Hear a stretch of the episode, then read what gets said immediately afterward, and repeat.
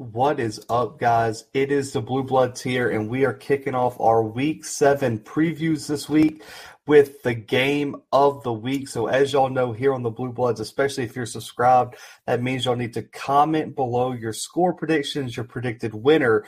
If you predict the correct team, and the exact score of the game this weekend, you will win our $50 Venmo giveaway. So make sure to subscribe to the channel, like the video, and comment your score prediction at the end of the video. But we have a huge top 12 SEC matchup down in Athens. College game day returns as the number 11 Kentucky Wildcats head down to Athens to take on the newly crowned number one ranked Georgia Bulldogs. And as you know, it, this is a top 11 matchup, but the Bulldogs are a 23 and a half point favorite right now as this game kicks off at 2:30 p.m. Central Time live on CBS. That'll be 3:30 Eastern Time if you're over in Athens. Now, this this this plays such a big role in you know who could come out of the SEC East.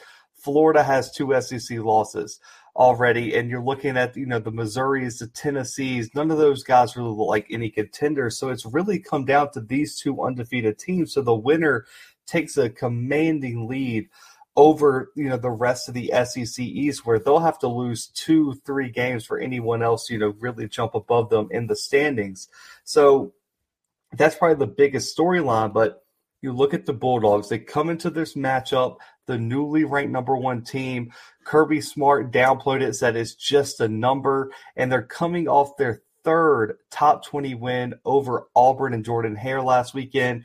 And now the Bulldogs have their sights set on a fourth top 20 win this season. And it's, it, for me, it will further establish you know the Bulldogs is the best team in the country, and they're going to take control of the SEC in dominant fashion if they can get another you know huge win. They have dominated every team they faced, you know, outside of Clemson in Week One, and that really was a domination on the defensive side of the ball. And so for me, Georgia's looking to continue to make a statement, and many people have them tapped as the as the favorites to win a national championship this year.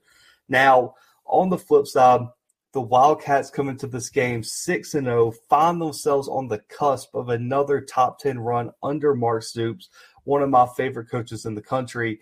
And, you know, a lot of people are looking at this matchup as the real litmus test for this Wildcat squad. You know, they have the outstanding defense, they have the run game that's been a staple under Stoops in Lexington. They're looking for their second top 10 win of the season, and this could be a program changing win for Kentucky. Where if they get this win, you're talking about them possibly jumping all the way up into the top five with a big win in Athens as 23 and a half point underdogs. They would arguably have the best win in the country of any team in that race for the college football playoff right now. And you look at the history of the series, Georgia's dominated. They hold they hold the they held 60 wins to Kentucky's 12 in this series. They're on an 11 game winning streak. And the Wildcats have only won two games since 1997, but their last win came in Athens in 2009 when they upset the Bulldogs. So that shows that they anything can happen this weekend. But I want to get into the keys of the game for each of these teams. Now, we'll start out with the number one ranked Georgia Bulldogs. And their key is to match that, ru- that that rushing output they had a few weeks ago against Arkansas. You know, grind out a little more efficient day than they had against Auburn this weekend, but they have to match this physical UK rushing attack, and they have to turn this game into a slugfest because they should have the advantage in terms of size, physicality, everything like that. And so what you want to do is control the ball, keep your defense off the field, and just wear down this Kentucky defense just like you did against Auburn and just like you did against Arkansas these past two weeks in your other top 20 wins. Now, they should have the line of scrimmage advantage, but looking back to last week, the Bulldogs stuck with the run. They grinded out a solid game against the Tigers, but I expect to see the Bulldogs lean early and often Uh, you know, on the run against the Wildcats this weekend. They're averaging almost 200 yards on the ground per game, over two touchdowns per game, averaging on the ground for this season. And it all starts with Zamir White, 350 on the ground, six rushing touchdowns, and over five yards per carry.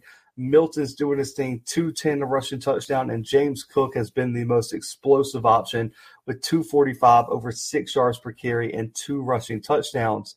The you know the guy that we don't know about, Kenny McIntosh, saw limited action on special teams last week. You know, Kirby Smart said he's kind of battling at some hamstring tightness, possibly a hamstring injury. So he could be held out to avoid injury, but you know, we might see him if he's absolutely needed. But expect a heavy dose of Milton, Cook, and Zamir White in the backfield for the Bulldogs this weekend. And looking at the rushing attack, they've shown a solid ab- ability to rush off the edge of this offensive line off tackle outside the tight end spot. And teams have failed to really establish themselves in setting the edge and finding ways to win that one on one battle on the outside of the line of scrimmage. Rushing off the edge, the Bulldogs rushed for over 600 yards, over six yards per carry, five touchdowns, over 35 first downs, and 19, 19 runs over 10 or more yards over their first six games. They found a bit more success in the A gap as well, but their weakness for some reason has been running behind the guards in that B gap with less with that in that B gap with less than three yards per carry. So the Wildcats have to try to funnel this rushing attack in the inside because that's where they're going to have the best shot to slow down this Georgia rushing attack. But if Georgia's able to seal the edge and get outside and let their athletes go make plays in space, it could be a long day for this Wildcats defense. And that's exactly what Georgia wants to do is establish their will and control the time of possession and just grind out another dominant win. It doesn't have to be spectacular. They don't have to put up, you know, five, six hundred yards of total offense. They're going to run the ball. They're going to outman you. They're going to play more physical than you. And they're going to get out with the W. And it has just been a recipe for success for the Bulldogs all season long. Now, Kirby Smart said today – JT Daniels has improved week after week and he's in a really great spot, but he would not entertain any questions about hypotheticals on who would start between Daniels and Stetson Bennett. But if I had to guess right now, you know, we record our previews pretty early, so a lot can happen between, you know, Tuesday which, when this drops and Saturday when this game kicks off. But I'm assuming that the Bulldogs are going to want to save Daniels if they can. They probably want him to be as, as healthy as possible before they bring him back so they can have him for the stretch run late in the season. Bennett's been playing well, so why not let Bennett take the first snaps and just keep Daniels as an emergency op- option? Let him become, you know, extremely healthy for when you have to get into those SEC championship games, the college ball playoff games, things like that. So I would expect Stetson Bennett right now on Tuesday to probably get the start for the Bulldogs this weekend. And I don't think many people understand or have given enough credit to how well Stetson Bennett has played this season. Really and truly, he was the star of, of in that Auburn game in Jordan Hare. And when the run game at times was a little bit lackluster, he stepped up and made plays not only with his legs, but downfield through the air for the season, completing just under 70% of his passes, over 700 yards. He's averaging 12 yards a pass, eight touchdowns, two picks, and has almost a 90 PFF offensive grade, which is one of the better ones in the country. Now, an underrated aspect of his game has been the deep ball. He has been so efficient throwing the ball down the field, over a 92 passing grade on passes 20 plus yards down the field. 300 yards, three touchdowns, and he's completing them at a 66% clip. That is so efficient for deep downfield passes where a lot can happen. Just a slight overthrow can really affect the timing. And he has just been on point over 33 yards per attempt. And that shows that he is ready to take the top off of any defense if they load the box and he gets a favorable one on one matchup on the outside that is something that to watch all game long. If Kentucky cannot get pressure on Bennett and speed him up, he's going to take advantage of a loaded box every single time, and he's going to go make plays down the field as you load the box to try to stop the run. Kentucky's defense has to play physical, they have to play smart, and they cannot allow explosive chunk plays because when Georgia – and they're already great at just driving the ball bit by bit down the field. If you also allow them to put points on the board with explosive plays, they're going to put a lot of points up very quickly and things could get out of hand because it's very hard to try to respond against this Georgia defense. The lower scoring this game is, the better it is for Kentucky. But once Georgia gets up over 20 points, it's going to be a tough climb and it's going to be a damn near impossible task against this Georgia team. Now, the key for the Wildcats, man, it's obvious. The rushing attack is a staple of this team, and the Wildcats are going to have to run the ball because Levis has not shown that he can carry this offense without the help of the rushing attack. And everything in this offense is built off of a strong rushing attack. The problem is, you know, Coach O last week said he was shocked at how well Kentucky ran the ball, which was just outrageous to me because everyone coming in knew Kentucky was running the ball. I don't think Kirby Smart's going to be as surprised as Coach O was last week that Kentucky's going to try to run the ball. And it's so much easier said than done to run the ball in this Georgia team, only allowing 66 yards per game on the ground. So much easier said than done, but the Wildcats have a top 25 rushing attack in the country, averaging over 200 yards per game on the ground. And it starts with Chris Rodriguez, who's a top five rusher in the country right now. And the Wildcats are going to have to do the impossible and try to impose their will on this game. They're going to have to control the time of possession keep themselves in third and manageable and, uh, and get and you know get that box loaded where Levis can take some shots in that secondary. But man, Georgia has done such a great job of stopping that. They're only allowing two yards per rush this season. So something has to give. Like I said, the rushing game, Rodriguez over 760 yards rushing, over six and a half yards per carry, six rushing touchdowns.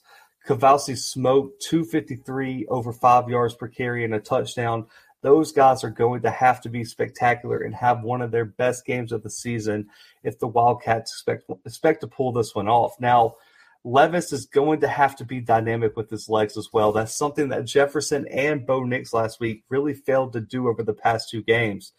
He has almost he has three touchdowns with almost 200 yards rushing, averaging over four yards per carry. When things break down, he's going to have to turn those potential big losses into small gains and or live to see another down. And the number one thing, he cannot turn the ball over. You have to protect the ball if you're Will Levis, and you cannot give this Georgia defense or just Georgia offense, you know, great field position and extra possessions because what's going to happen that's the quickest way to get your defense worn down, and Georgia's going to run away with this one. But the Wildcats can't get away from their game plan. It is going to be difficult to run the ball. I understand that, but you have to try to do it. Auburn and Arkansas are run first teams, and they both ran the ball less than 30 times against the Bulldogs, which is far below the average for both of these teams. Kentucky cannot fall prey to the same pitfalls that those two teams. You have to learn from the mistakes, and you have to you have to run the football and try to establish your game plan. You can't just say, okay, we can't run it early, so now we're just going to get rid of it and we're going to throw it all on Levis because that's the quickest way to get run out of Athens, just like Arkansas did. Now Levis is going to have to do his part, like I said. Jefferson and Nix failed to carry their team, but the number one thing, no turnovers, and he's got to have to make some from some tough throws this game. I can't imagine there's going to be a lot of wide open, high percentage throws.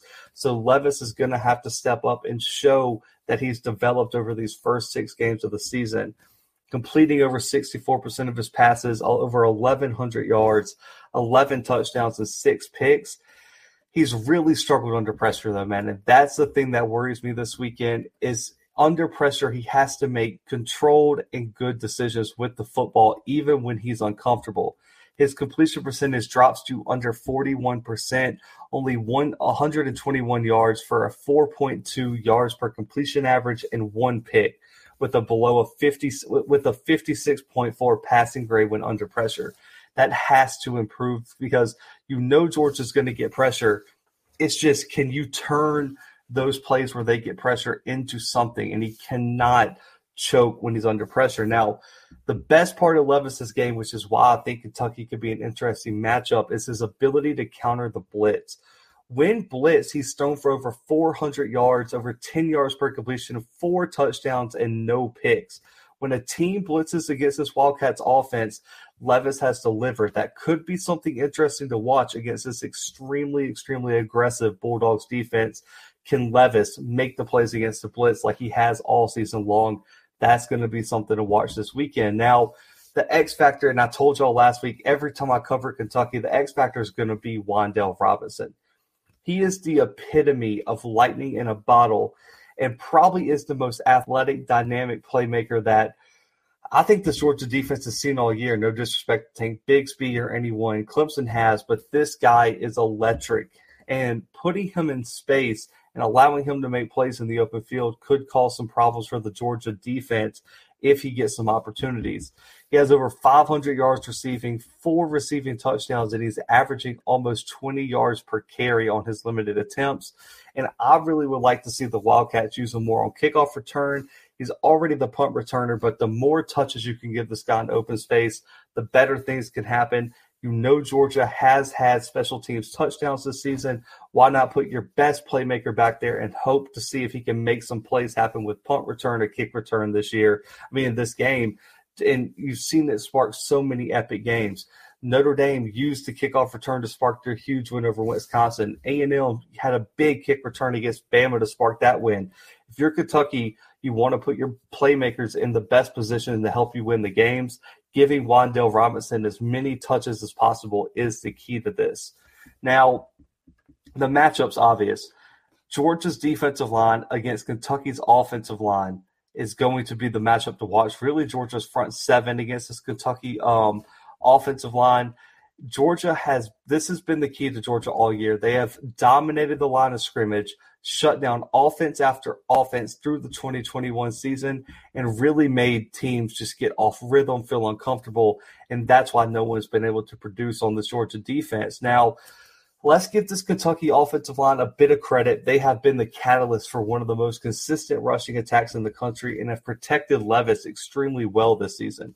Only four sacks allowed, seven total QB hits allowed this season, while paving the way from a top for a top 25 rushing attack at almost 214 yards per game. Almost six six yards per carry this season and two touchdowns per game on the ground you look at the trio that's on this offensive line that I think are going to be playing on Sundays very soon.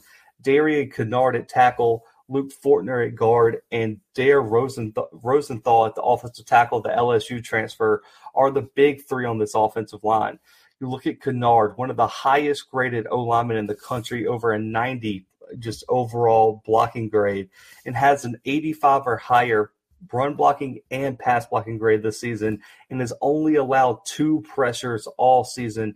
He's going to have to be a force on the edge and try to protect Levis and pave a way from this pave a way for this rushing attack. Now, Fortner and Rosenthal have only allowed one sack combined and only five total QB hurries this season, while both having major SEC experience. So they should be up for the task this weekend.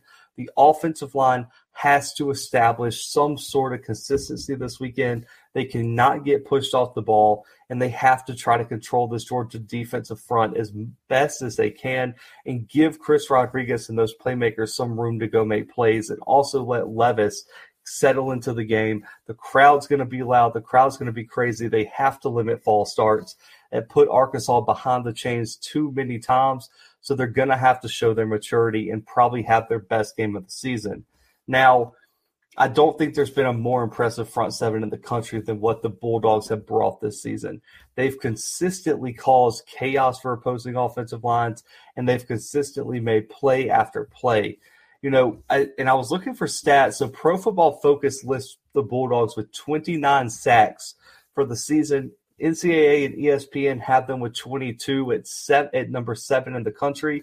If you use PFF 29 sacks, the Bulldogs are number one in the country in total sacks, and they've generated over 61 pressures in their first few games. So that's the elite production that you see out of this Georgia front seven. Nakobe Dean at linebacker, that's where it starts. He's the highest graded pass rusher on this team one of the highest graded coverage guys as well. He's second on the team in total tackles, has five sacks according to PFF. That leads the team this year, while Adam Anderson has been a force off the edge with four sacks of his own. In my opinion, Dean's been the best defensive player in college football this year. He's so athletic. His speed from sideline to sideline has really brought a whole new level to this Georgia defense. I think he's even better right now than what Roquan, Roquan Smith was in the 2017 season. And he's been the ultimate leader for this Georgia defense. Now, You can't forget Travon Walker, Jordan Davis, Jalen Carter, Devonte Wyatt. All these guys have played huge roles on this defense and how they've been able to dominate this season. Jordan Davis is a freak of nature at his size to be able to move like he has. He caused havoc all not all day long against Arkansas. So look out for him on the inside of this defensive line. The Bulldogs, you know, they use this sort of physicality that many O line don't know how to handle and they don't have the ability to handle the physicality that some of these players bring. And When you combine that with some of the elite athleticism they have on the edge and at linebacker, it's a recipe for an all-time great defense in Athens. The Bulldogs don't have to do anything special, man. They just have to defend the run and get after Levis, which they've done all season long.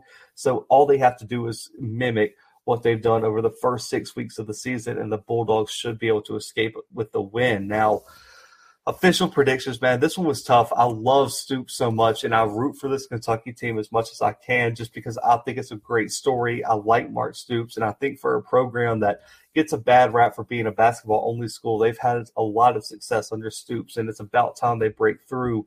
But I've been vocal since week one. I think Georgia right now, or, you know, since really week two, after that Clemson win, you know, going into week two, I've said Georgia's probably the best team in the country. They are still the best team in the country. And like I said on our week six recap, they are the number one team in the country by a significant margin. And I, right now, I just don't see a way Kentucky wins in Athens. If this game was in Lexington, I think it could be completely different. They probably have a much better shot. But in Athens, with all the hype this Georgia program has, with some players coming back at certain positions pretty healthy this weekend, and Georgia's been very optimistic about getting some of those players who've been banged up back. I just think Georgia has too much on the defensive front seven for Kentucky to establish that run game. I think Levis makes one or two mistakes that really gets this game out of hand. But I do think Kentucky scores. I think it's Georgia this weekend, 38, Kentucky 13 in Athens this weekend in a huge SEC East matchup. So I got we are moving to, uh, in my opinion, one of the most underrated matchups of the weekend we got the number 19 BYU Cougars traveling down to McLane Stadium to take on the Baylor Bears in what will be a Big 12 matchup in the coming years. But right now, it serves as a very, very important non conference matchup for both of these teams. It, this game could play such a big role in determining whether BYU can find themselves in the New Year's Six Bowl race. And it could also be interesting to see if Baylor can finally get some respect get in the top 25 and even potentially could challenge for the Big 12 moving forward. This one could really be a, a, a big stepping stone for this for this Dave Aranda led team. Now, BYU comes in five and one, man. They had a very tough loss last weekend to Boise State, but they had multiple injuries that really hindered that that team last week, and they're getting a lot of those guys back this week. So don't expect I don't expect a big hangover from that Boise State game for the Cougars. And with the, if they win this game, they get their fourth Power Five win of the season. They already got wins over three Pac-12 teams, including Arizona State and Utah. And a win here, like I said, will put them right in the thick of things for that New Year's Six Bowl race with the Coastal Carolina, with a potentially a Cincinnati if they don't make the playoffs. So BYU has to keep winning, and last week was a huge setback for them as they found themselves at 10th in the country, and then now they're drop, they drop back to 19 after that tough loss. So expect a very very motivated BYU team in McLane Stadium this weekend. Now the Bears also come in at five and one. They're looking to get a huge non-conference win to potentially spark their Big 12 run. They they coming off a big win over West Virginia. They had a loss two weeks ago against Oklahoma State in a very tough ranked uh, Big Ten Big 12 matchup, but they still have their whole schedule ahead of them. They got they have the TCU's, they have the Oklahomas, they they have the, they have the Texases, so they have they have a way to get back into this Big 12 race. A win this weekend will put them at six and one, and they got the whole world in front of them in terms of making a real run at something special this season. Now, even though this is going to be a conference matchup, this will only be the third matchup between Baylor and BYU. The series is tied one to one. The Bears won in Waco in 1983, and BYU won a convincing game in in Provo in 1984. This is this is good. This, this is going to be a yearly matchup, but in terms of historical significance, it's only been played twice. So this will be the third one live on ESPN at 2:30 p.m. Central Time. Now, the keys to the game, man. The keys for the Cougars, if for me, has to be the rushing attack and getting that aspect of the offense rolling really sets up Jaren Hall to be what he to, to be at his best when the run game's going. Hall can be dynamic in the pocket, not you know have to carry the entire offense by himself, and he has the arm potential to beat loaded boxes and work off the play action. So that's where the Cougars are going to thrive this weekend. Now they're they're averaging over 400 yards of total offense. The rushing attack is at over 160 per game, while the passing attack's averaging over 230 yards through the air. And it all and listen, the the running game is where BYU really, I guess, thrives. Uh, Tyler Allgeier at the running back spot has been one of the most explosive and consistent running backs in the country for two years now. He was one of the guys that really broke out during the COVID season. He's going to be an X factor for this Cougars team. He has 642 rushing yards. He's averaging over five yards per carry and eight rushing touchdowns already thus far in the season. He's made his living rushing behind the left side of this BYU offensive line. That's where the experience is. We'll kind of break down the offensive line later in the episode, but he's done his damage through the A gap and the B gap on that left side. And so that's something to watch is whether that front seven for Baylor can slow down this rushing attack. He's averaging over seven yards per carry rushing in those two gaps on the left side. He has 15 first downs, three touchdowns, and almost 10 rushes of 10 or more yards when running in those gaps behind those big offensive linemen. So that's going to be a key, and that's that's a tendency that Baylor's got to pick up on and try to find a way to slow down Allgeier in this rushing attack. And on top of that, you cannot forget about Jaren Hall's legs, especially, you know, as things break down, he gets outside the pocket because Baylor's going to have to be disciplined in their rushing lanes and they're going to have to be aware about, you know, Hall's ability to get out of the pocket, make a play out of nothing because even if you play perfect coverage, if you don't if you aren't disciplined in the front end of your defense, Hall's going to burn you with his legs. He's averaging over seven yards per carry, has 11 first downs and 10 rushes of 10 or more yards. He's he's so explosive when he can get out into the open field. And if Hall is dynamic and explosive on Saturday, you know, that's going to go a long way in determining whether BYU can get out of here with a win, a huge road non-conference win for the Cougars. Now, Jaren Hall's Jaren Hall's passing ability can't be overlooked as well. The rushing game will give him favorable matchups down the field and help him avoid pressure against a strong Bears front seven.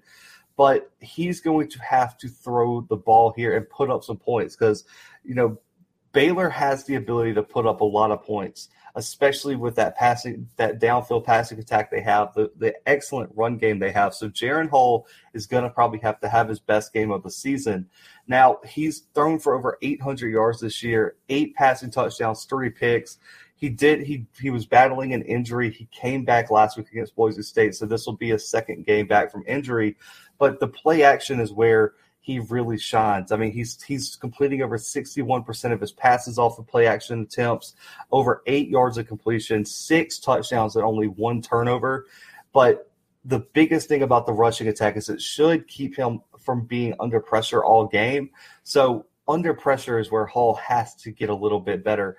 Only completing 42% of his passes, one touchdown, two picks, and grades at a 55.2 passing grade by Pro Football Focus, when you can get to Hall, that has to be where he gets just where he improves his accuracy and just composure when he gets under pressure. But the top aspect of his game, and this is going to be one I'm so interested to see, because when the defense gets aggressive against Hall and they blitz, if the O line can give him just a bit of time in the pocket, Hall can make you play. And it's going to be interesting to see how an aggressive Aranda defense does against Hall. And if they bring a lot of blitzes, because that's where Hall's game has really shined. Against the blitz, he's completing almost 70% of his passes, four touchdowns, no interceptions, and has a 91 passing grade against the blitz this year that's where Hall lives and that's where he shines. So it's going to be interesting on if that if if that you know front three four for Baylor can get pressure on on Hall this weekend because if you can't and you have to bring the blitz, if that offensive line holds up, Hall is going to pick you apart on the back end. So those are the keys for for BYU. Now for Baylor, it's clear as day for me. And you know, I like to pick one of the other, pick a, a specific thing, but it has to be Baylor's key has to be to be balanced. They have to put pressures on all levels of this BYU defense because the Bears are at their best, guys, when the, when the running game and the passing game are working together and you know and they're just they're all clicking at the same time and it keeps the defense completely off balance. And that's what you saw last week against West Virginia. And that's what you failed to see especially in the first half against Oklahoma State. They just could not get that offense in rhythm and get it rolling now they're averaging over 460 yards per game and 227 on the ground. They're averaging 233 through the air, and their rushing attack is averaging over six yards per carry per game this season. That is great production. But for me, I want to start with Gerry Bohanon at the quarterback spot because for me, I did not see this type of performance, you know, in the preseason coming from him. He's exceeded any and all expectations, in my opinion. And if he continues to have the type of performance that he's been having this season, Baylor's going to be a very, very tough team to beat for BYU. You look at him throwing for over 1,300 yards. He's averaging over 10 yards an attempt, 11 touchdowns, no interceptions, and six rushing touchdowns. And the reason I say balance is because, like Hall, you know, almost 50% of Baylor's passing attempts come off the play action. He's completing over 70% of his passes off the play action, averaging over 11 yards per an attempt, eight touchdowns and has an 86 passing grade in those play action attempts. That's where that's that's where Bohanon is so comfortable. That's where he gets the more favorable matchups on the outside. And Baylor's got some very talented wide receivers to go make plays in in man up situations and or favorable, you know, zone coverage concepts. But for me, the deep ball is going to be something to watch this weekend because Bohanon has excelled when pushing the ball deep down the field. And this is really, you know, they've played they played some good teams, but really and truly, Bohanon offers the most the most talented and viable deep field passing threat that this BYU def- this BYU defense has seen all season. You know, Jayden Daniels is probably the be- the best quarterback they've seen. Maybe Hank Bachmeier, and neither of them really are the, the type of downfield passer that Bohanon really brings into this matchup. On deep passes, Bohanon is average is has six touchdowns and has a 92.7 passing grade, and he's had over 400 yards of deep passes, 20 plus yards down the field. He can let it fly. He's efficient with it, and when he can hit those passes, this Baylor offense goes to another level. If the deep ball's clicking for Baylor's offense, they become damn near unstoppable in terms of what they can do on the football field. And if Bo if Bohanon can establish that deep ball this weekend, it could be a long day for the Cougars, especially because you, you're probably going to have to load the box at times because this Bears rushing attack has been overlooked all season. It's a two headed monster, and this BYU defense is only allowing about three and a half yards per carry. But man, this Baylor rushing attack has not been really held down, other than you know maybe the Oklahoma State game to, for, for at times. But Abraham Smith, man, almost 600 yards rushing. 7.7 yards per attempt and seven rushing touchdowns. And, Trest, and uh, Ebner, over 400 yards rushing, six yards per carry, and a receiving touchdown.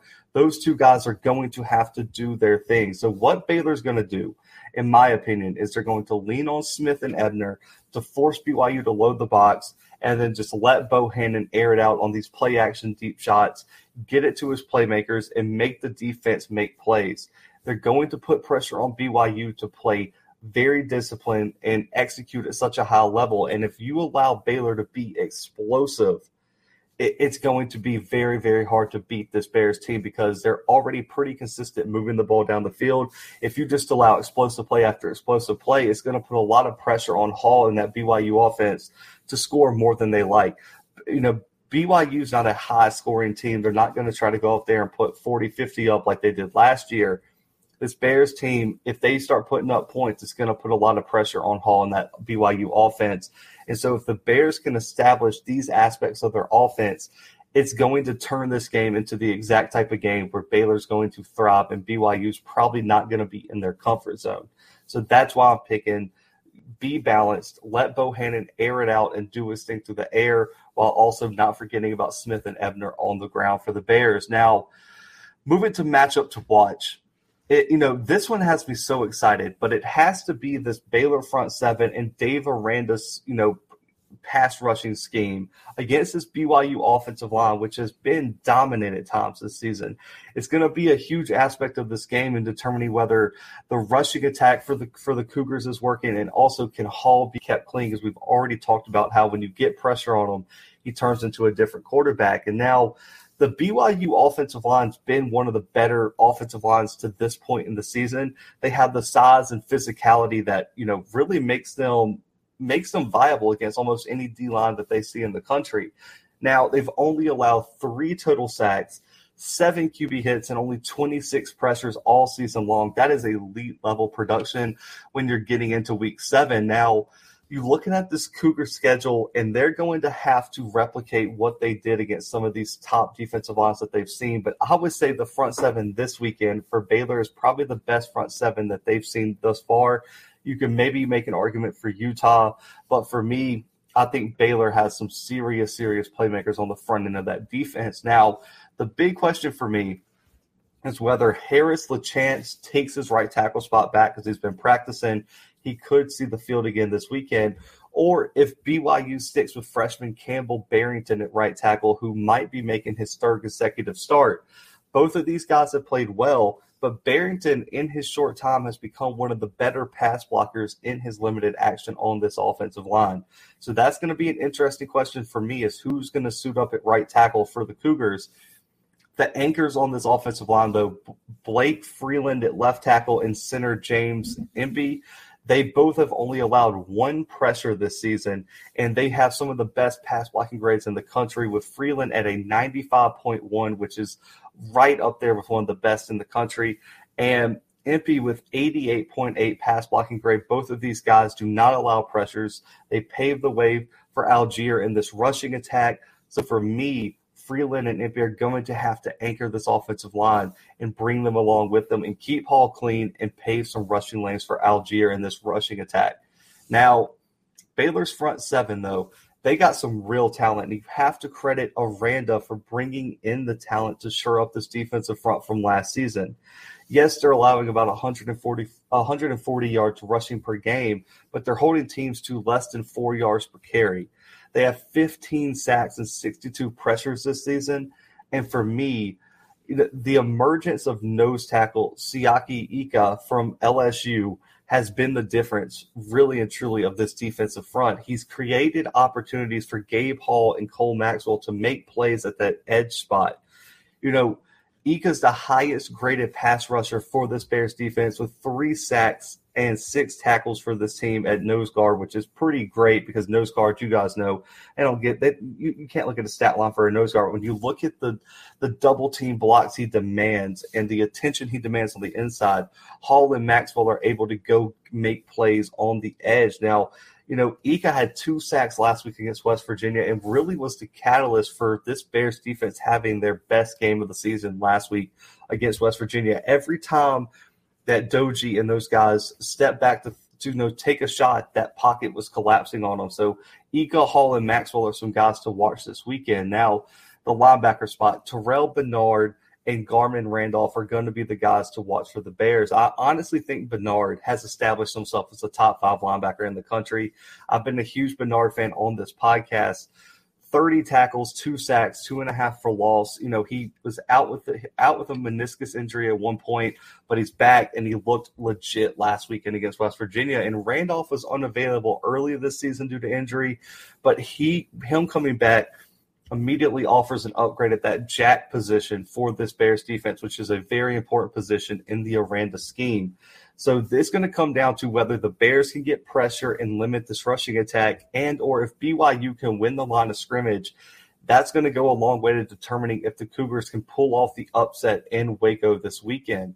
Now, you know, this is the second game I've covered for both of these teams this year. I picked BYU to beat Arizona State, they did, and I picked Baylor to beat Oklahoma State, and they didn't. So it's like, got to hedge my bets here, but really and truly looking at it, I trust Bohanon and this Baylor offense to score just a little bit more than I trust BYU to score on this front seven. I think Terrell Bernard and that front seven of Baylor gets some pressure on Hall, forces them into a mistake or two, and Bohanon in this rushing attack for Baylor just makes enough plays down the stretch to win a very close game.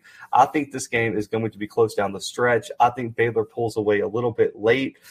I have the Baylor Bears winning this one 30 to 21 over BYU this weekend in Waco, Texas. I, I, think it's going to be a very, very competitive game. I'm going to be tuned in. I think this is one of the best matchups of the weekend, but I'm going with the Bears 30, the Cougars 21. We have a huge, extremely important AAC matchup this weekend in Nippert Stadium. UCF traveling up to take on number three Cincinnati this weekend. Cincinnati is a 21 point favorite. This game kicks off on ABC at 11 a.m. Central Time, be 12 be 12 p.m. Eastern Time if you guys are in the Eastern Time Zone. But man, you're talking about a matchup that not only has AAC championship implications, but also college football playoff implications in terms of Cincinnati and is going to feature one of the best teams in the country and another one with a with a head coach in his first year looking to make a statement.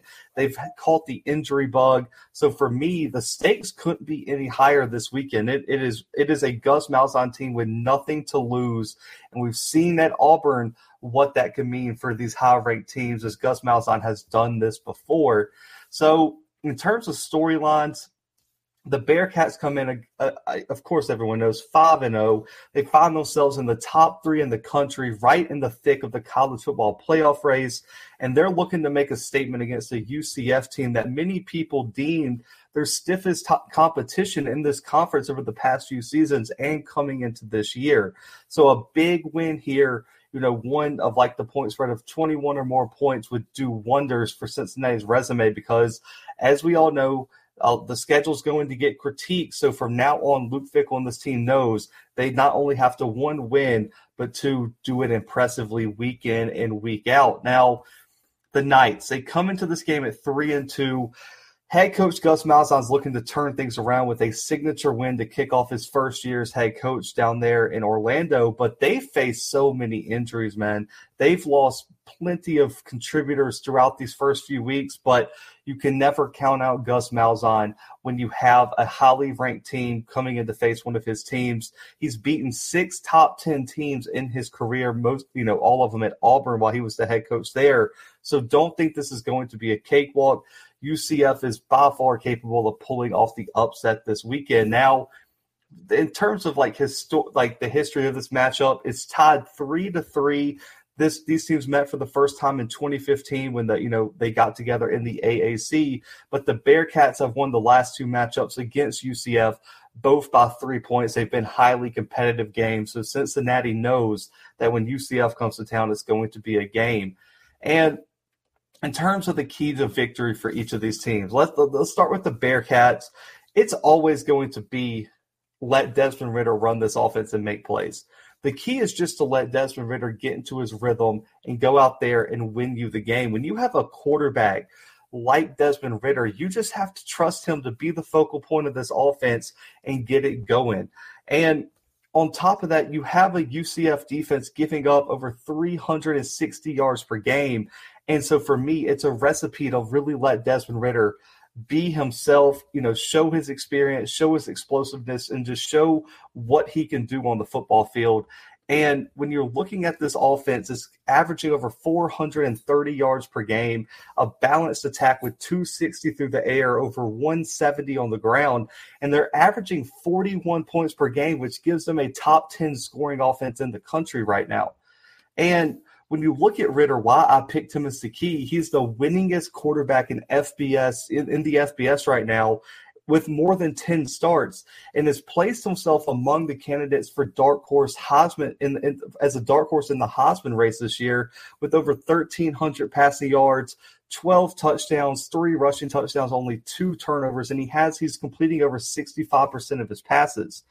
And that is that's elite level production. He's the reason they're sitting at five and zero, oh, and he's the reason that many people think Cincinnati needs to be the team to break into the college football playoff in the group of five.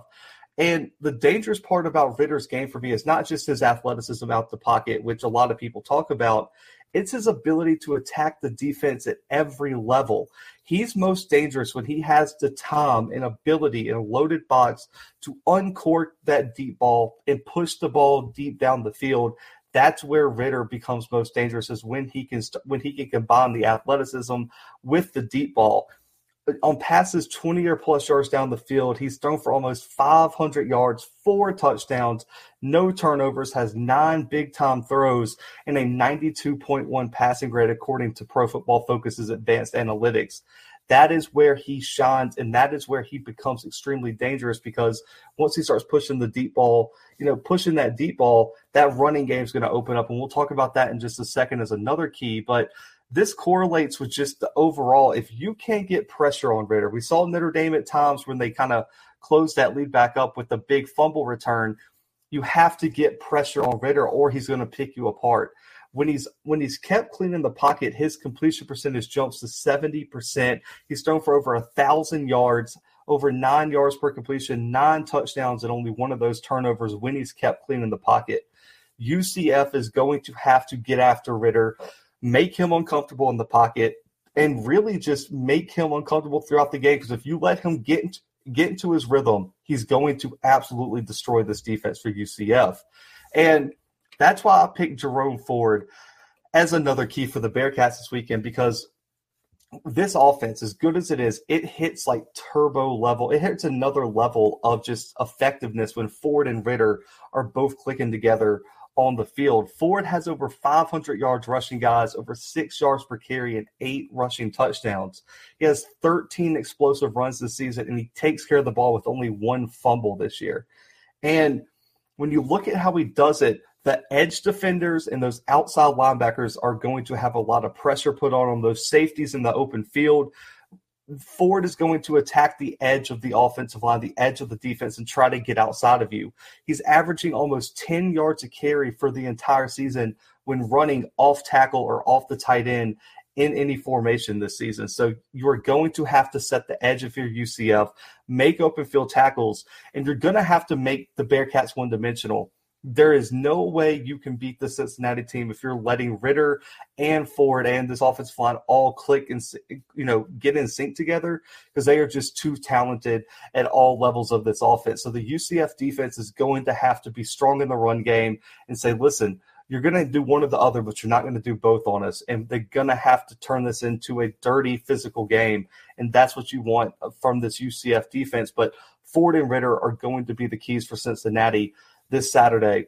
And for the Knights, man, it's so hard to pick, man, because of these injuries. I mean, they they caught the unlucky break of having the injury bug this year. I mean, but it has to be the rushing attack, mostly because Dillon Gabriel potentially out for the season. There's rumors he could have a late season return. Broken clavicle, which means freshman Mikey Keene is going to have to step up again. Joey Gatewood is the backup there, so it'd be interesting if you know Keene has a tough day. Are they going to trust Gatewood to go in and make some plays? But having this having this running game going is going to take pressure off of Keene against this extremely tough Bearcat secondary. They're only allowing 170 yards through the air per game, and, and this defense is forcing almost three turnovers per game this season. So you've got to run the ball and take pressure off of your freshman quarterback in what's going to be a, a very, very hostile environment up there in Cincinnati. Now, the Knights have lost already their top two running backs. RJ Harvey's out for the year with a leg injury, and Isaiah Bowser hurt his leg. His you know his timetable hasn't really been announced. It's kind of TBD as of right now. But those guys are both hurt, which means that Mark Anthony Richards, Johnny Richardson, and Trillian Coles must step up for this running game of UCF. Richardson has already been productive, over 300 yards rushing, over seven yards per carry, guys, in a rushing touchdown. Richardson is going to have to have a big game this weekend in Nippert if if UCF even plans to keep this game close. Coles and Richards both are averaging over five yards per carry. Both have just over 200 yards rushing combined, and both have a rushing touchdown this year. Gus Malzahn likes to have his workhorse, but he also has a nice rotation of guys, especially against big physical defenses like they're going to see against Cincinnati this weekend. Now, the rushing attack has to ease the burden on Keene because his passing grade's only a 53.2 on passes that are not part of some sort of play action concept. That's not going to work against the Cincinnati defense. On no play action plays, he's throwing less than 200. He's thrown for less than 200 yards. He's only completing about four yards per pass, zero touchdowns and a pick, and only has one explosive play on 43 dropbacks with no play action you are going to have to create some sort of advantage for Keene this weekend if you're Gus Malzahn. You're going to have to put him in favorable situations, and you're going to have, have to have route concepts where he can get some high percentage throws and you can get the ball to your athletes on the outside to go make plays. Now, on play action, the, the story is completely different. Over 260 through the air, averaging almost nine yards to completion, three touchdowns, and only one pick, and the passing grade jumps to 76. That's why this rushing attack has to be really, really good this weekend for UCF to help Keene.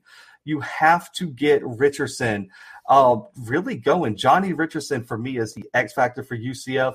And as we've seen at Auburn, if Gus Malzahn can run the ball, he can be in any sort of game because that's when his offense is flowing and in that flow state where they can put points up on anybody. But if you shut down the run, that's when trouble happens. So UCF, especially against an elite secondary like we're going to see this weekend, you have to run the football. Now, the matchup to watch for me is clear. UCF is going to have to put points up in this game because Cincinnati is going to score. So it's going to have to be this UCF wide receiving core up against one of the best secondaries in the country that the Bearcats are going to be bringing into this game. They've only allowed quarterbacks to complete about 48% of their passes. They have a top five scoring defense in the country with only 12 points per uh, 12 points per game allowed this season. They've allowed under 70 points this entire season to be scored. You are going to have to, these wide receivers are going to have to play big time football this weekend if UCF plans on pulling the huge upset this weekend. Now, UCF has already lost one of their best wide receivers, man. I'm telling you, the injury bug is real down there in Orlando. Jaylon Robinson is potentially out for the year, which means Ryan O'Keefe, Caden Robinson, and Brandon Johnson are really going to have to step up this weekend and have big, big games. O'Keefe has already had a big season 28 catches for over 300 yards and a touchdown, while Johnson has five touchdowns already, 240 yards and over 20 catches these wide receivers, the key for me is they have to try to find separation against this really good secondary, and they're going to have to try to be explosive down the field. And if they can get separation, they have to make the catch. Drop passes, tipped up in the air passes are going to result in one, the offense stalling, and two, if you tip a pass up against this defense, it's probably going to be picked. So you need consistent production out of your wide receiving core to really help out your freshman quarterback. It's all going to be it's all going to be about one-on-one matchups on the outside. Can O'Keefe and Johnson go out there and beat a Gardner and a Coby Bryant? That's what it's going to come down to. And these wide receivers are going to have to win this matchup of UCF plans to escape Nippert with a huge upset win. Now, you know the Bearcat secondary is led by Ahmad Sauce Gardner, man, at the at the DB spot. He's the best cornerback in, in the country, in my opinion. He's a, yet to allow a touchdown in his entire career. This season, he's only allowed six catches for 41 yards and has two INTs already. And for a, not so I think they're going to avoid him. So the real X factor for me is Coby Bryant and Arquon Bush, the other two corners in this backfield. They're going to have to be very, very productive, and they're going to have to shut down some of these other guys in this UCF passing attack. If you can make them one dimensional and then you can load the box and these wide receivers can't create separation, this offense is going to falter, and Cincinnati's running away with this one. So Bryant's only allowed 13 catches this year, has a pick, has a touchdown. Bush only 12 catches on 24 targets and already has two picks. They've stepped up big time but this weekend is going to be one that they're going to have to have a statement in, in my opinion, because we know there are, even though the injuries are there, UCF has some talented athletes on the outside of this offense at the wide receiver spot that can go make plays. Now, the safety spot is also going to be one to watch in this matchup. Javon Hicks and Bryan Cook, they're going to have to be strong in pass coverage as always, but I'm also interested to see how they step up in the run game.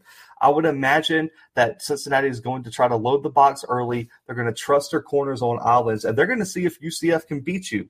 And if you can't, it's going to be a long day for UCF. So can Hicks and Cook have big days in the rushing game in in the rush defense aspect of their game, and or is UCF going to be able to make plays behind them? So I think Cincinnati and Luke Fickell are going to trust Coby Bryant, um, Arquon Bush, Sauce Gardner, all those guys, they're going to trust them on islands to go make plays. And what they're going to do is try to shut down this run game and say, can your true freshman quarterback come into our stadium against the one of the best secondaries in the country and win this game? That's why the wide receivers are going to have to go out there and make plays for their young quarterback. Now, for the prediction, man, you know, I've, I've covered UCF once this year. I picked them to beat Boise. They had a huge comeback win against Boise, and it was it was it, it was an it was one of the best games of the season. Honestly, I've picked Cincinnati every time I've had them on the podcast too. I'm a like I really believe this team can be a college football playoff team. If it was a healthy versus healthy matchup, I think this game could be a huge upset alert for Cincinnati especially if Dillon Gabriel and Robinson at wide receiver, all these guys are healthy. They got some offensive linemen out. There's just too many injuries for me to feel comfortable picking UCF. I think Cincinnati's legit this year. They deserve that number three ranking, in my opinion. I think they pull away in this one. Cincinnati 48, UCF 23 this weekend in Nippert Stadium in Cincinnati. That is my score. I got the Bearcats 48, the Knights 23. So, guys, have a huge top 25 matchup going down in Austin, Texas this weekend. We got the number 12 ranked Oklahoma State Cowboys coming in to take on the number 25 Texas Longhorns. The Longhorns are actually the five and a half point favorite in this matchup in the in the Fox uh, Big Noon kickoff game, 11 a.m. Central Time, 12 p.m. Eastern Time, live on Fox. Man, and this game probably plays one of the biggest roles in deciding who takes that, you know, possibly second one of those two spots in Dallas for the Big 12 championship. Moving forward, it can place both of these teams in really, really nice position to get one of those two spots. Texas needs a big win in this one after their very tough loss to Oklahoma, and Oklahoma State is looking to continue their undefeated run right now. So for me, this game couldn't mean any more to either one of these teams. And so that's the biggest storyline. But for each team, the Longhorns come in at four and two. Many are wondering what could have been last weekend if they would have finished off the Sooners like many thought they probably would have. Steve Sarkisian's offense has been clicking after a quarterback change, and it could be, and the Big 12 could be absolutely interesting if the Longhorns can pull off a huge top 12 win over the Cowboys this weekend in Austin, Texas. And on top of that, Oklahoma State finds themselves at 5 and 0. Many people did not see this team being at this position. They they're looking for their third straight top 25 win of the season and they're looking to make a top 10 run and a very very strong run in a Big 12 title which they have not had since 2011. Now, the Longhorns lead this series 26 to 9 and they've won the last two matchups, but the Cowboys have won 4 of the last 6 matchups against the Longhorns. So this rivalry has gone both has gone both ways in recent years, but the Longhorns historically have dominated. But let's get into the keys of the game, man. And we'll start with Oklahoma State. The Cowboys have to keep a balanced attack on offense. That's exactly how they've succeeded over the first five weeks of the season. Spencer Sanders is at his best when the run game is clicking and vice versa. But the number one thing to do this weekend is establish the running game first against this Longhorns defense, giving up over 200 yards per carry and over five yards per carry for the season and then allow Sanders to build off of that and have some high percentage throws. That way, he can he can kind of ease into the game in a very very most likely hostile road environment down there in Austin. Now, the Cowboys. You know, have struggled to run the ball early to say the least, and it's been mostly due to injuries turnover at the running back spot. You look at you know what they lost with Chuba Hubbard. That's he's been you know after Christian McCaffrey's injury, he's been balling for the Panthers. So it was a huge loss for this Oklahoma State offense. Now against Baylor, that they really turned it around. Over 200 yards rushing. Jaylen Warren has really started to click for this offense, and he's kind of emerged as their top option after some of these injuries. 512 yards, six rushing touchdowns for Warren, and Richardson's more of a rotational running back. You're going to have to watch him. He has 61 yards rushing this year, but Warren is going to be the guy moving forward for the Cowboys. And so he's someone that has to have a big weekend. He's going to try to have to replicate, you know, we saw what Kennedy Brooks did. Warren's might not be on the level of Brooks, but he has that ability to be a game changer. And if he can put up 150, 200 yards, that's going to go a long way in determining if Oklahoma State can pull off the, you know, spread upset, but continue their undefeated season. Now, the rushing attack really opens up opportunities for Spencer moving forward. Uh, you know, and especially to make plays down the field for this Cowboys offense. It one gives him a cleaner pocket, and two, it gives the, those wide receivers on the outside some very nice one-on-one opportunities to go make plays in open space. Now, the number one thing though is to keep uh, Sanders clean. The clean pocket, you know, when ha- when having a clean pocket, Sanders has completed almost 71% of his passes for over 600 yards, three touchdowns, and has a 93 passing grade according to Pro Football Focus. But when he's under pressure, that completion percentage drops to 32%. He's only throwing about five yards down the field, has two two touchdowns, two picks, and his PFF passing grade drops to a 44.2. The key for Oklahoma State's offense is to run the ball and therefore Sanders has a cleaner pocket and more time to throw the ball because if you become one dimensional and the defense can get after Sanders, that's when this offense stalls and sputters in recent history. So they have to keep him clean. And on the flip side, Texas has to get to the has to get Sanders and get him uncomfortable in the pocket and get him, you know, making some mistakes and forces turnovers. Now, Sanders on the on the other side has to continue his domination over the middle with his intermediate uh, passing attack. He's got to put pressure on this Texas defense to make a stop here. You know, he's he's completed over 66% of his passes for over 300 yards, three touchdowns, one pick, and has an 89.9 passing grade on passes 10 to 19 yards down the field. The number one thing for Sanders is get comfortable. You don't have to do anything spectacular. Play within your comfort zone. Avoid turnovers. And the that's the big thing for me. Avoid turnovers. You saw what happened when Oklahoma turned the ball over last week against Texas. Texas was able to make them pay and really separated themselves in the first half. But once you started taking care of the ball, you saw you could make some plays against this Texas defense. So pl- play in your comfort zone. Don't force anything and make sure you protect the ball because that's how that's the recipe to beating this Texas team is just to play smart football and play within your offense. Let Warren do it on the ground and and for Sanders you just have to protect the ball and make the throws when they're there. Now I know that you know on other Texas previews, the key, I always said the key is going to be Bijan Robinson at running back.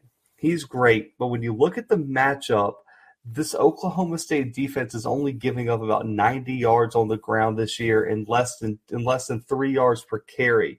So this weekend, really for me, the key is going to be Casey Thompson being a distributor, not turning the ball over, and letting his playmakers outside make plays in open space against this Cowboys secondary. Now, you know, Hudson Card was the initial starting quarterback for the Longhorns. But since Thompson has taken over this QB1 role, the Longhorns have been a different team, averaging over seven yards per play, 480 yards per game. And he's put up ridiculous stats, man. Over a th- almost 1,100 yards passing, you know, 11.3, you know, average attempt, 14 passing touchdowns, three picks, and three rushing touchdowns. He's made a living on those short to intermediate passes this season, and that's going to be key is hitting his wide receivers, not turning the ball over, making smart and accurate throws while letting his wide receivers and running backs make plays in open space. He's completed almost 73% of his passes for over 500 yards, eight touchdowns, no turnovers in that short to intermediate range. The one thing I'm worried about is can he push the ball down the field because that's where all his turnovers have come when he tries to attempt passes over 20 yards down the field. The the thing that he has to do is not only avoid turnovers, but he has to create some explosive plays against a defense that has not allowed many. But the reason you want to have explosive plays is this offense is only putting up about 25 points per game. You want to put pressure on Sanders and this uh, offense to have to put up points this weekend on the road, get them out of their comfort zone, and make them play your type of game. The team who establishes their will and you know the the pace of the game into their favor is going to win this game. Texas has to make this a high scoring game because that's where they're going to thrive. If this gets into an ugly, you know, beat down, drag out, uh, smash mouth type game, Oklahoma State definitely is going to have the advantage there because of the makeup of their team. Now, the wide receiving core has been electric after the um, over the past few weeks. They've really defied expectations for me coming into the season, and this weekend they're going to be some X factors. Xavier Worthy is by far the number one option. Twenty five catches for over five hundred and thirty yards. He's averaging twenty one yards per catch and six touchdowns. Joshua Moore's going to have to step up 14, 146, and two touchdowns. Losing Jordan Whittington last week was a huge loss. He's potentially out for the season, possibly has to get surgery. He had all over 300 yards, three touchdowns. But I want y'all to look out for Marcus Washington and Kelvontay Dixon to step up in replacing him this weekend. They're going to be guys that you're going to have to know their name after this weekend if the Longhorns want to win this game. And of course, you can never forget about Bijan Robinson, 789 yards rushing, over six yards per carry, eight touchdowns, 169 receiving yards for a 15 yard per catch average, and two receiving touchdowns. He's going to be a factor regardless if you're passing or rushing. He's going to have to make plays against a very good front seven of Oklahoma State. So look out for Bijan Robinson and whether he can make a statement this weekend against a very, very talented defense. Now, the matchup to watch for me, it has to be this Oklahoma State offensive line against this Texas defensive line because it's not only going to be important to the rushing attack for the Cowboys, you have to limit the pressure on Sanders. And that's going to be the utmost important thing this weekend for this Cowboys offense. And you want to give credit where credit's due. The Cowboys O line has done a solid job in protecting Sanders, paving the way for a rushing attack that's been getting better each and every week. They've only allowed five sacks, 22 pressures, and 13 hits on Sanders this weekend, which is not a bad mark at all, especially that sack number is very, very good. But Josh Sills and Hunter Woodard have been the cornerstones of this offensive line. Both have both are the highest graded O linemen on this team. Only allowed one sack and nine pressures combined, which is an elite mark. The one place I'm worried about is Jake Springfield on this offensive line. He's got to play better this weekend. He's been the weak spot, a 59.9 blocking grade for the season. He's allowed three sacks, 12 total pressures. He's going to have to hold up against a fairly talented Texas defensive line. Now, the D line for the Longhorns has been solid this season 15 sacks, 52 pressures over their first six games. But losing edge defender Jacoby Jones last weekend is a huge loss for them. But I'm looking for Alfred Collins to make his impact now that a spot's opened up and already in his limited, you know, rotational action. Collins is tied for the team lead in sacks with two this season. So, what can we see from a bigger role in Collins? Can he explode onto the scene? You also look at, I really like Byron Murphy, the second on this defensive front. And then o- Ovie Agahafu. Um, I'm sure I, I, butchered that, but uh, try my best there. But yeah, Ovie and Byron are going to be two guys to look for on this defensive front. That's going to be tasked with not only stopping this run game, but generating a solid pass rush all weekend long. And I'm not putting a lot of stock into, you know, all the craziness last week for this Texas defense because I don't think people understand how hard it is to defend a backup quarterback you didn't prepare for, especially one as talented as Caleb Williams was. So this week, I expect to see a much better performance down the stretch from this Texas front seven and this Texas defense overall. You look at uh, Overshown in that in that second level. He's a legit future NFL star. I think I think Collins and him are going to be two guys to really watch out for in this front seven, generating pass rush and stopping this rushing attack. Now for predictions, man. This this game was so hard, and I've been going back and forth, and even right before I recorded, I wasn't sure where I was going to go. But for me, I just think the the offensive inconsistency in terms of scoring is going to catch up with Oklahoma State. In the second half, Baylor really played much better and kind of exposed some weaknesses on that OSU offense and defense. I think Texas's offense is just too good. They're going to turn this game into a higher scoring game. And like I said, a higher scoring game will favor the Longhorns, while a you know a, a very very low scoring physical game is going to benefit Oklahoma State. I have Texas in a very very close one, probably a walk off field goal type situation. I have the Longhorns thirty seven. Oklahoma State 34, a three point win for the Longhorns. So they do not cover that five and a half point spread. But I think this game could go either way. I still think both of these teams are going to be in a very, very tight race for that other spot in Dallas. You look at Oklahoma State, still gets a shot at Oklahoma. Texas still has some very tough games moving forward. And on top of that, Oklahoma's got some very tough tests moving forward. So who knows what they're going to be like. This is going to be a huge matchup to determine the future of the Big 12 and who gets to go to Dallas with the chance to win the championship. Right now, though, if this game was in Stillwater, it might have been flipped the other way, but I got the Longhorns in Austin 37 34 over the Oklahoma State Cowboys. Guys, have the Auburn Tigers traveling to Fayetteville, Arkansas to take on the number 17 Arkansas Razorbacks.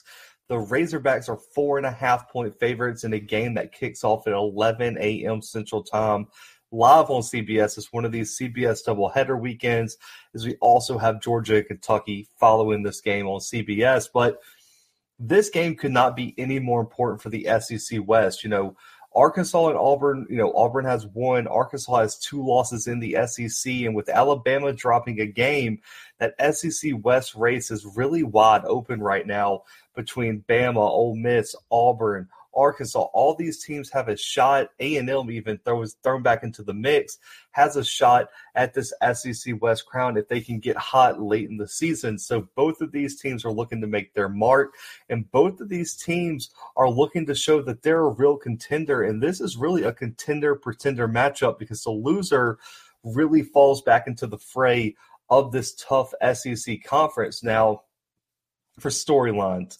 For Arkansas, they come into this matchup at four and two, and they're looking to rebound after two tough consecutive losses. A shutout loss to Georgia in Sanford's uh, Sanford Stadium two weeks ago, and then a one point soul crushing loss where they missed a two point conversion to uh, beat Ole Miss on the road last weekend in Oxford, but they're coming back home.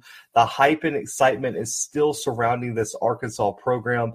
It's at an all-time high, and a lot of people are looking at this game for you know a chance for the Sam Pittman-led Razorbacks team to get their momentum back and really insert themselves, you know, in the top half of this SEC West division behind KJ Jefferson and this potent running attack that they have. Now, on the other sideline, the Tigers, they come into this matchup at four and two. Both of their losses are to top seven teams in the country, and Penn State on the road and Georgia last week in a 34 to 10 loss. Now, a win this weekend could really set the Tigers up to be an interesting dark horse in the West. Now, a lot of people are counting them out because they're unranked. They've lost two games, but their only conf- conference losses to Georgia, and a win here would put them right in the thick of this SEC West race if they can get hot because they also have Ole Miss coming. If they win that game, Auburn finds himself in a very, very interesting position. They've already had beaten LSU in that SEC West, and their entire SEC West schedule is ahead of them. So this Auburn team needs to win here. This is a chance for Bryan Harsin to get his first ranked win as the Auburn head coach.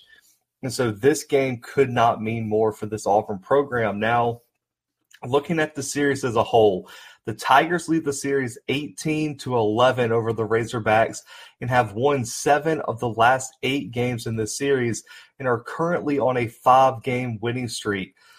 But the Razorbacks' last win did come in Fayetteville in a multiple overtime upset over the Tigers back in 2015. So this series has been competitive, but over the past few years, Auburn has dominated this series per se.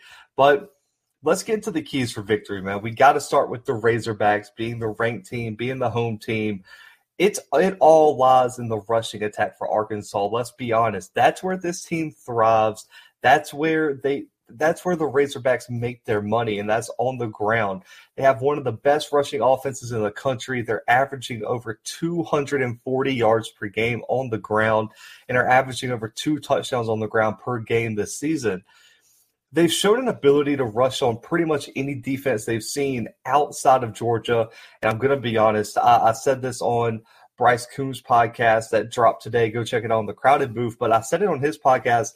Georgia, you got to almost take it out as a data point for some of these teams because nobody's really running on Georgia. And this weekend, Arkansas is going to have to do it against a fairly solid Tiger front that's only giving up about 100 yards on the ground per game and only allowing three yards per carry this season. So that's going to be the key for them. You look at Trelon Smith at running back, almost 400 yards rushing, four touchdowns, averaging over five yards per carry. Now, Raheim Sanders is another guy to watch. He's averaging over six yards per carry. And then you also got to look at that third rotational piece in Dominique Johnson, averaging over six and a half yards per carry, three rushing touchdowns all three of these guys have to be dynamic. They have to be explosive and they have to be consistent.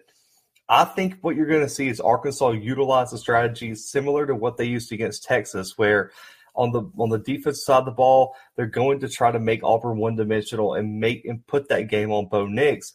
But on the offensive side, they are just going to pound it and pound it and pound it. And then after Auburn loads the box, KJ Jefferson is going to have some opportunity to go up over the top and make some plays with his arm. Now, you also have to watch KJ Jefferson on the ground that's really the X factor this weekend because Auburn really hasn't been tested by a true talented dual threat quarterback this season. You know, he has over 300 yards rushing, five rushing touchdowns, and averages over five yards per carry. And he is a load and a matchup nightmare in the open field because he can run you over, he can make you miss, and he is just an overall playmaker.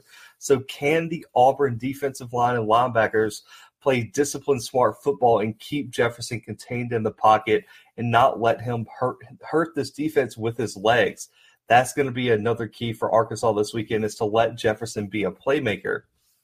If Jefferson can replicate his performance from last weekend, where he threw for over 300 yards and almost led Arkansas to the big win, that that that could really signal trouble for this Auburn defense. Now, you look at you look at what he has to do. He has to avoid turnovers. He has to be efficient, but he's going up against an Auburn secondary that has struggled at times to stop opposing quarterbacks.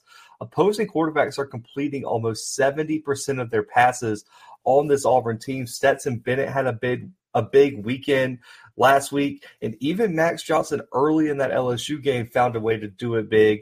And so did Sean Clifford, only missing four passes in Penn State's win over Auburn back in week three. Now, Jefferson is completing uh, over 62% of his passes, over 1,200 yards, nine touchdowns, three picks. And he does it over the deep to meet to intermediate range passes. So like 10 to you know 20 plus yards down the field. And for on his deep passes, he has a 91.8 passing grade by Pro Football Focus's advanced analytic team. When he can hit on those deep passes, that's when KJ Jefferson is his most dynamic, most explosive, and really can put pressure on the back end of a defense. And when you look at what they have, what Arkansas has to do, if they can keep Jefferson clean, the Tigers could be in some real trouble. And Jefferson is going to have to make play after play, whether it be with his arm or whether it be outside the pocket, just playing smart, disciplined football. And so for me, the key is first the running game and then second, Can Jefferson be the playmaker that we ultimately know he can be for this Arkansas offense? Now, on the flip side, we got the Auburn Tigers, and as much as I hate picking, you know, similar keys for these teams, both of these teams are run first teams. And when you look at this matchup, the Tigers are also going to have to rush to football to match what Arkansas is going to try to do with their offense. And when you look at the blueprint on the teams that have beaten Arkansas and Georgia and Ole Miss, you have to run the football. Ole Miss with Snoop Conner and uh, Parrish Jr absolutely had big days. And then you look at the four man rotation that Georgia used against Arkansas, controlling the line of scrimmage. So you've got to try to replicate that blueprint with your running attack and those talented running backs that the Tigers have on this team. Now, they're rushing for over 200 yards per game already, over six yards per carry, and over two touchdowns a game, similar to Arkansas. But the difference is they have a game changer at running back in Tank Bigsby, arguably one of the best, uh, probably a top two or three running back in the country coming into this year. You know, he was uh, there was rumors he was banged up between LSU and Georgia State. Or this is the game where Bigsby's going to have to have a big performance. He's rushed for over 450 on the ground this year, five and a half yards per carry, and five touchdowns. He had a big touchdown against Georgia last weekend. And then Jarquez Hunter, the true freshman that has really just exploded out of nowhere, uh, honestly, has over 460 rushing yards, averaging 9.9 yards attempt and three rushing touchdowns. He's averaging almost 10 yards per carry this season. These guys are going to have to be explosive and they're going to have to try to win the battle on the outside of this Arkansas defense, rush off the edge and rush off tackle. When you look at when Auburn attacks the edge and or tries to run off tackle, they have almost 600 of their rushing yards, averaging over 6 yards per carry and 7 rushing touchdowns when attacking the outer edge of this of this front seven of uh, defenses they face. Now, also a really big key and really just a, a weird detail when running in the A gap on the left side of the line, Auburn's averaging 11 yards per carry with four rushing touchdowns on that left side A gap between the center and guard, man. They make a living right there. So if Arkansas can stop that, can funnel this Auburn rushing attack to the middle and stop that A gap rush off that left side, Auburn's Auburn's going to be in some trouble. So, but Auburn for them, they cannot abandon the run. They can't fall. They, they, they can't, you know, let early stops by Arkansas deter them from giving their playmakers a chance. And I feel like at times Auburn has gotten away from their game plan in the biggest games. And if you can just consistently feed the ball to Tank and Jarquez, it's eventually going to hit and it's going to keep you in the game. So take the pressure off of Nix, give the ball to Hunter and Tank, and let this Auburn offensive line and running back group eat up front. Now, the other key, of course, is going to be Bo Nix and which version of Nix that we get, you know, which version of this junior signal caller that we're going to get coming to Fayetteville this weekend.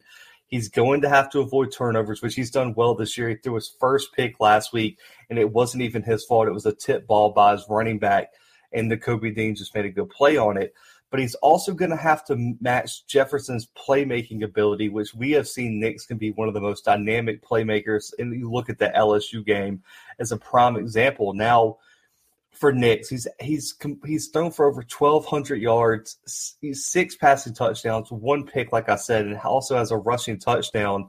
Now, you know, you might say, man, he's only completing like 50 something percent of his passes. Well, a lot of his struggles and poor stat lines have come from poor wide receiving play. He's falling victim to almost 20 drops this season from his wide receiving core. And he's really played well these past two weeks, but the Tigers wide receivers have not helped him out. They had they had almost 10 drops last week against Georgia.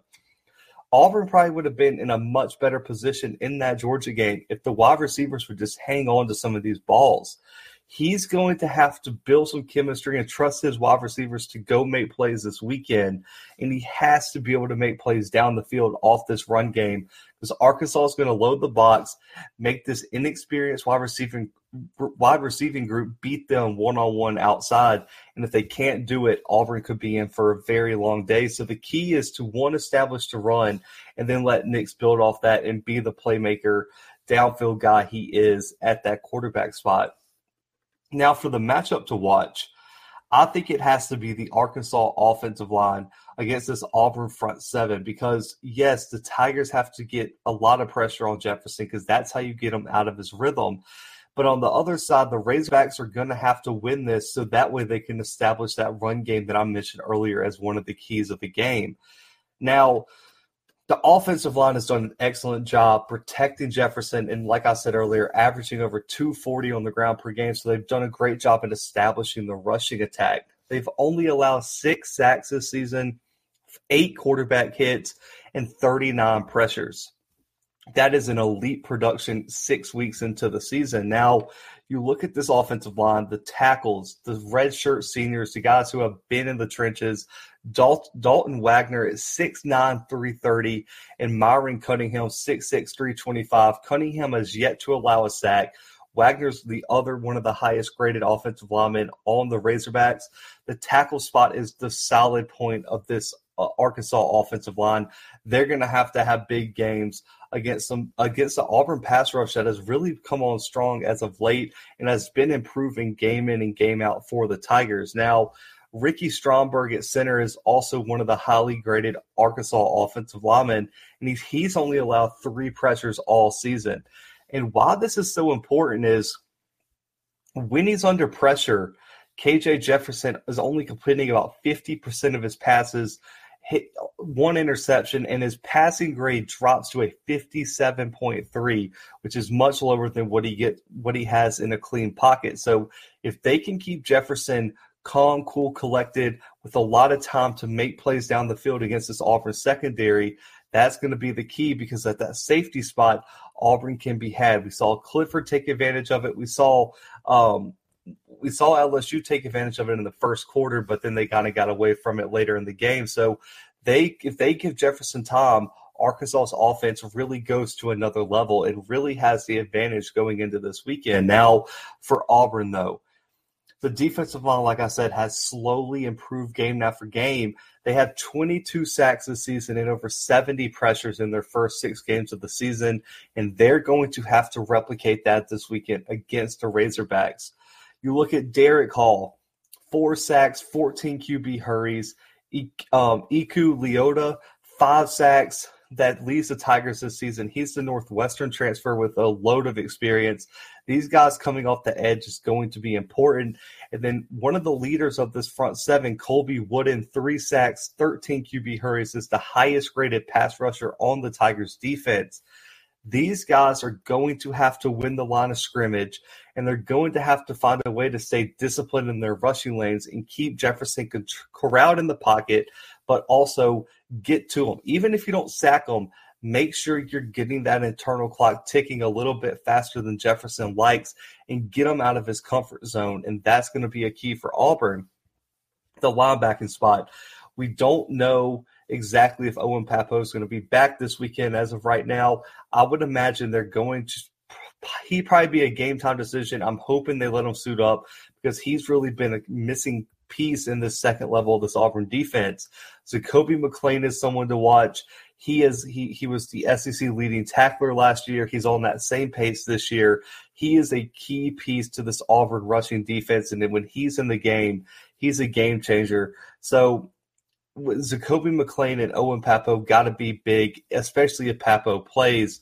But that's going to be something to look forward to as game time approaches. But this Auburn front seven has to win this line of scrimmage battle. If they get blown off the ball and Arkansas does what they did to a Texas or a Texas A&M and win the line of scrimmage dominantly, Auburn's going to be in for a long day because Auburn does not have the secondary pieces to load the box and play one on one on the outside against some of these Arkansas wide receivers because Treylon Burks will probably have a very big day if that happens. Now, when I look at this matchup as my prediction, man, I've picked Arkansas every single game that we've covered them this season. I've, um, uh, except for except for Texas and except for Georgia. So I'm one and one when I don't pick Arkansas.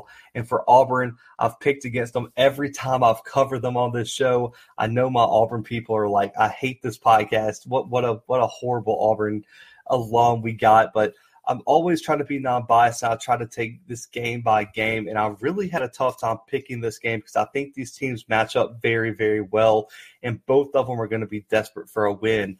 Last year, we saw a classic game. Arkansas really got robbed. Bo Nix spiked the ball backwards. It should have been a fumble. They didn't call it. Auburn escapes Jordan Hare with a win. When I'm looking at this matchup, I trust Auburn's front seven to make a stop against Arkansas more than I trust Arkansas to slow down Auburn's rushing attack with Tank Bigsby. And you know, Tank was was a little bit banged up in recent weeks. He's started to look more similar to what I expected to see in the Georgia game. I'm expecting Tank Bigsby to be the MVP, make a play late, get Auburn into field goal range, and Daniel Car and not Daniel Anders Carlson make a late field goal for Auburn to pull off the upset. This is the first time I picked Auburn in probably two years on this podcast. I have Auburn pulling off the close upset 27 24 in Fayetteville. I think this one could go either way. I just trust the rushing the the running backs at Auburn more than I do Arkansas. And I think the front seven for Auburn can make a stop more so than that Arkansas front seven. They just haven't looked the same since that Georgia game. Ole Miss ran through them. Georgia did too. I trust Tank Bigsby and Jarquez Payton down the stretch. So Tigers 27, Razorbacks 24. Guys, like the video, subscribe to the channel now, hit that subscribe button right now, and go ahead and comment your score predictions below and comment your takeaways on the game.